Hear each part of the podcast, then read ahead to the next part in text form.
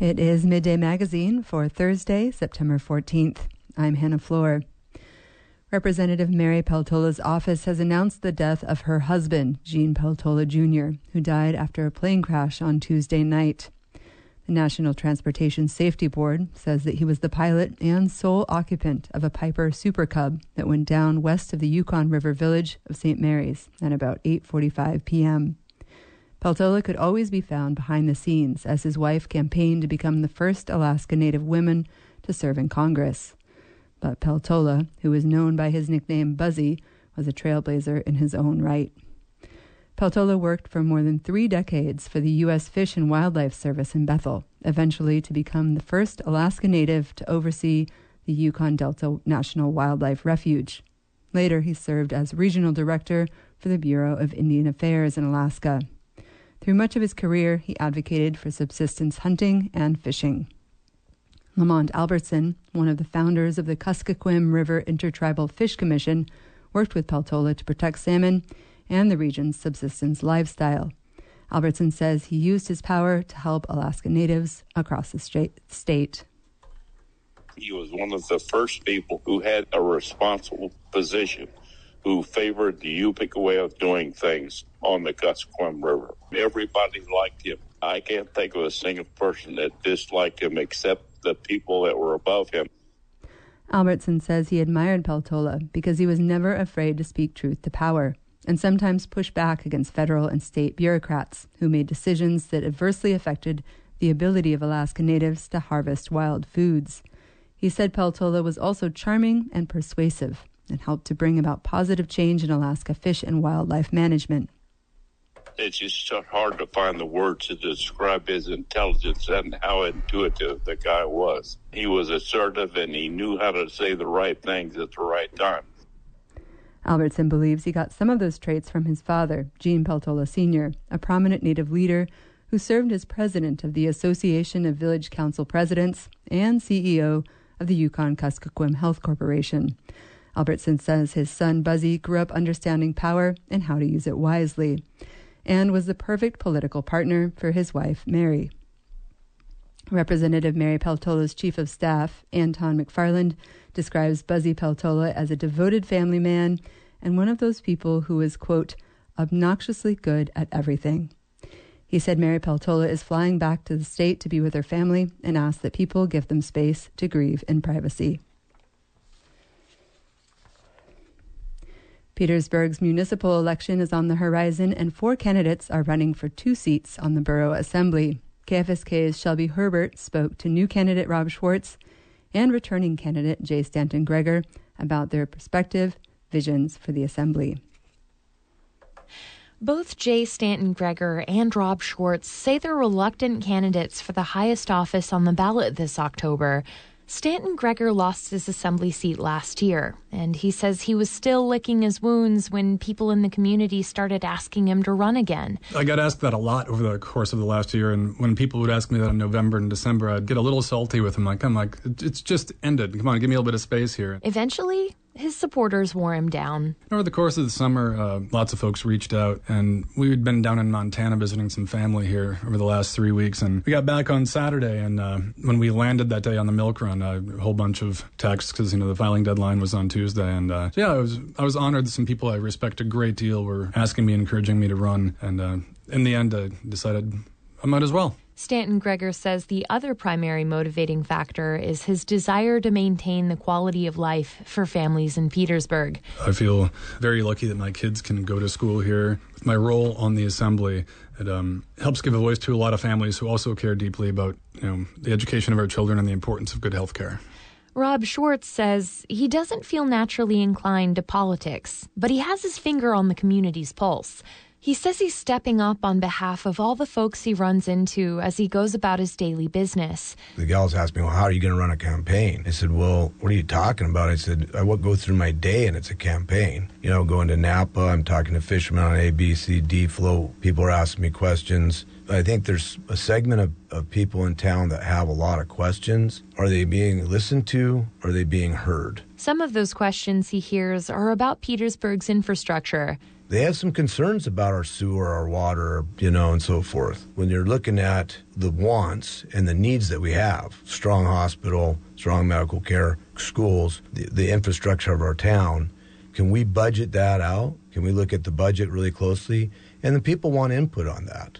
One big budgeting question ahead of the assembly is how the borough should support the school district. This summer, the borough increased its funding to local schools for the first time in 20 years. This followed line item budget cuts from the state, which administrators say threaten their ability to operate normally. Schwartz coached wrestling and taught social studies for decades in the Petersburg School District.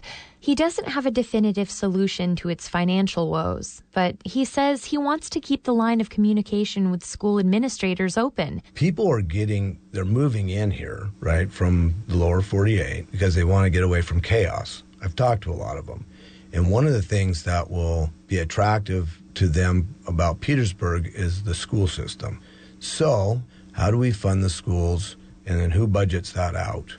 Stanton Gregor stood fast in his support for helping to fund the school district. You know, we've had such a great local public school district for so many years, and being able to really you know, fund that the way it needs to be funded to have a really, you know, generations of well educated kids in our community. Stanton Gregor also made clear his support of the borough's controversial project to build a new hospital. According to Petersburg Medical Center CEO Phil Hofstetter, the old one is quickly falling out of code. I strongly support uh, what Phil Hofstetter and the hospital board and the assembly have been doing in terms of moving that forward because without a fully functional hospital, we don't have a fully functional community. Schwartz is more skeptical of the project and of the hospital's communication with the rest of the borough. He says he feels like trust was broken during the COVID 19 pandemic. Why can't we have an open forum about that and ask about it? Well, the, the meetings were open. Well, they weren't for a while under COVID, you know, and eventually people kind of shrug. But um, there's a lot of questions I think could be clarified, you know, schedule it where, where people are in town and not out fishing it might help build some trust. You know, if they they look up and what do you mean $100 million? Maybe more.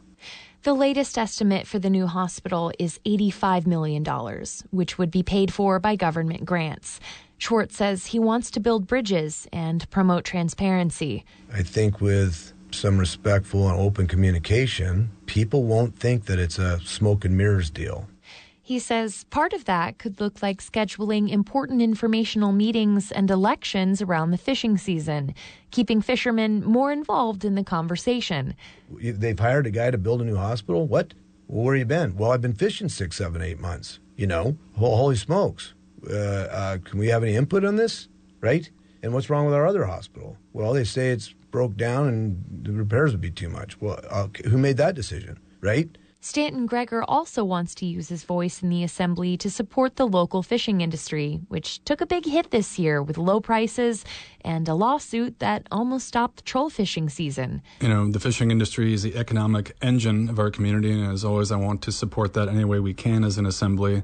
I mean, nothing from an assembly level. Obviously, I'm bummed that the fishing price has been so low for chums here towards the end, and amongst other things, the struggles of the fishing industry. You can hear both of these candidates answer community questions at the Borough Assembly Candidate Forum on Thursday, September 21st. Rick Perkins is also running for Borough Assembly, and he declined to be interviewed. In Petersburg, I'm Shelby Herbert. And Jeff Meucci is the fourth candidate for Assembly. KFSK aired a profile on him on August 31st, which you can find on our news archives at kfsk.org. Some areas in Alaska have entirely wild salmon runs. There's also more than two dozen hatcheries around the state. Two of these facilities are based in Kodiak, including one near the mouth of Pillar Creek, just outside of town. Brian Benoit tur- toured the facility and has this story. The Pillar Creek hatchery constantly has water running as young fish swim through runways, which are long tanks that simulate a small creek. It all starts with egg takes. Hatchery staff and volunteers take four wheelers or fly out to remote lakes to catch fish that are close to spawning. Eggs are then brought to the hatchery's indoor facilities. Tina Fairbanks is the executive director of the Kodiak Regional Aquaculture Association, which operates the hatchery. The summer marks 40 years for the organization. Fairbanks says hatchery eggs have a much higher survival rate than wild spawners. At the hatchery level, if we see 20% mortality, we're upset. You know, at Pillar Creek Hatchery, a lot of times they'll have 90% survival from the time that they're taken as eggs until the time that they uh, are ponded as fry and start rearing here at the hatchery. She says at best, only about a fifth of wild eggs make it to that stage. James Turman, who also goes by Hawk, is the Pillar Creek hatchery manager. He says while it's normal for anadromous fish returns to vary, the facility's main goal is to support fishers when runs are low. It's all about bringing that bottom end of the boom bust up. Is when it's booming, no one cares about what we do. There's fish everywhere. Yeah. It's kind of disregarded. But when there's not enough fish, like for example, uh, the Buskin was closed down for reds. That means in a big run year, hatcheries produce only a small percentage of returns. But hatchery fish could make up of half of a fishery in a single year. The Pillar Creek facility currently has sockeye, coho, chinook, and even rainbow trout, and there's protocols to maximize their survival rate. For example, staff constantly disinfect before interacting with fish. So if something does happen, then it's isolated to one small portion. And it's very easy, because of our protocols, to figure out where the contamination came from. So we have foot baths all over the place. Um, all the coolers you see on the ground, those are full of uh, medical grade disinfectant. For most folks, these fish are nearly indistinguishable from fully wild ones. Salmon are marked by their otoliths. That's a small bone in their heads that shows their growth over a lifetime. Every hatchery gets assigned their own marks by a lab in Juneau. Most facilities mark otoliths by heating or cooling the water that runs over eggs, but Turman says Kodiak staff mark their fish a little differently. We actually figured out how to do it without any additional um, utility. So here we do what's called dry marking. It's a little scary the first time you do it. You actually drain the water off of your eggs. Eggs can be dry for up to 24 hours and it leaves dark lines on the grown fish's otolith. Once grown, fish are released in various creeks and lakes around the archipelago and mingle with their feral counterparts before swimming to the ocean. Fairbanks, with the Regional Aquaculture Association, says while numbers won't be finalized until winter, they've already doubled their forecasted return for this year. In Kodiak, I'm Brian Venois. A dead humpback whale was spotted floating in the water about 30 miles south of Sitka on September 6th. Now, researchers are hoping it will wash ashore so that they can examine it. Mandy Keogh is a marine mammal stranding coordinator with NOAA Fisheries in Juneau. She says they received word from the Coast Guard that the whale was fairly decomposed and floating near Whale Bay last week.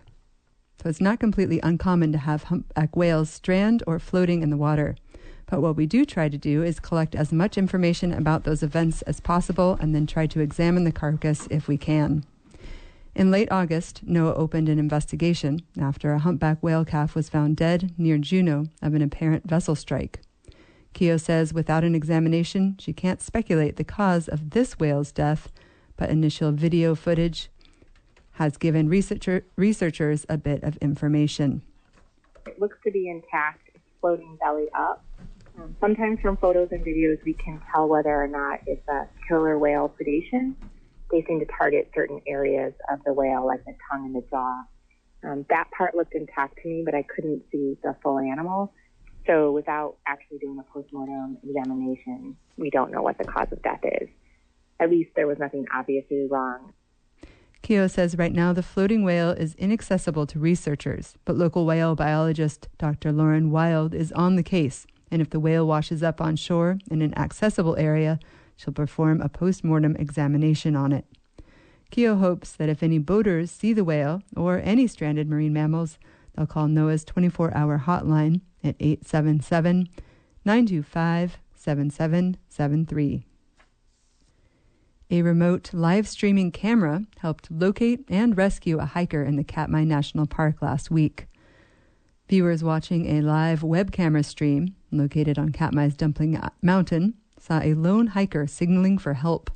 The camera, one of seven bear cams set up around the park, lets people from around the world see Katmai's famous brown bears from June to October. The mountain is near Brooks Falls, one of the most popular bear viewing areas. According to a statement from park officials, the hiker was caught in stormy, low visibility conditions the live stream viewers and staff from Explore.org, the camera company that partners with the park, notified park rangers. A search and rescue team reached the hiker a few hours later and brought him to safety. The hiker was unharmed. Explore.org said in a statement that after park rangers began to coordinate a search and rescue effort, staff disconnected the web camera's public feed but continued to monitor and share information with National Park Service staff. For KFSK, I'm Hannah Floor.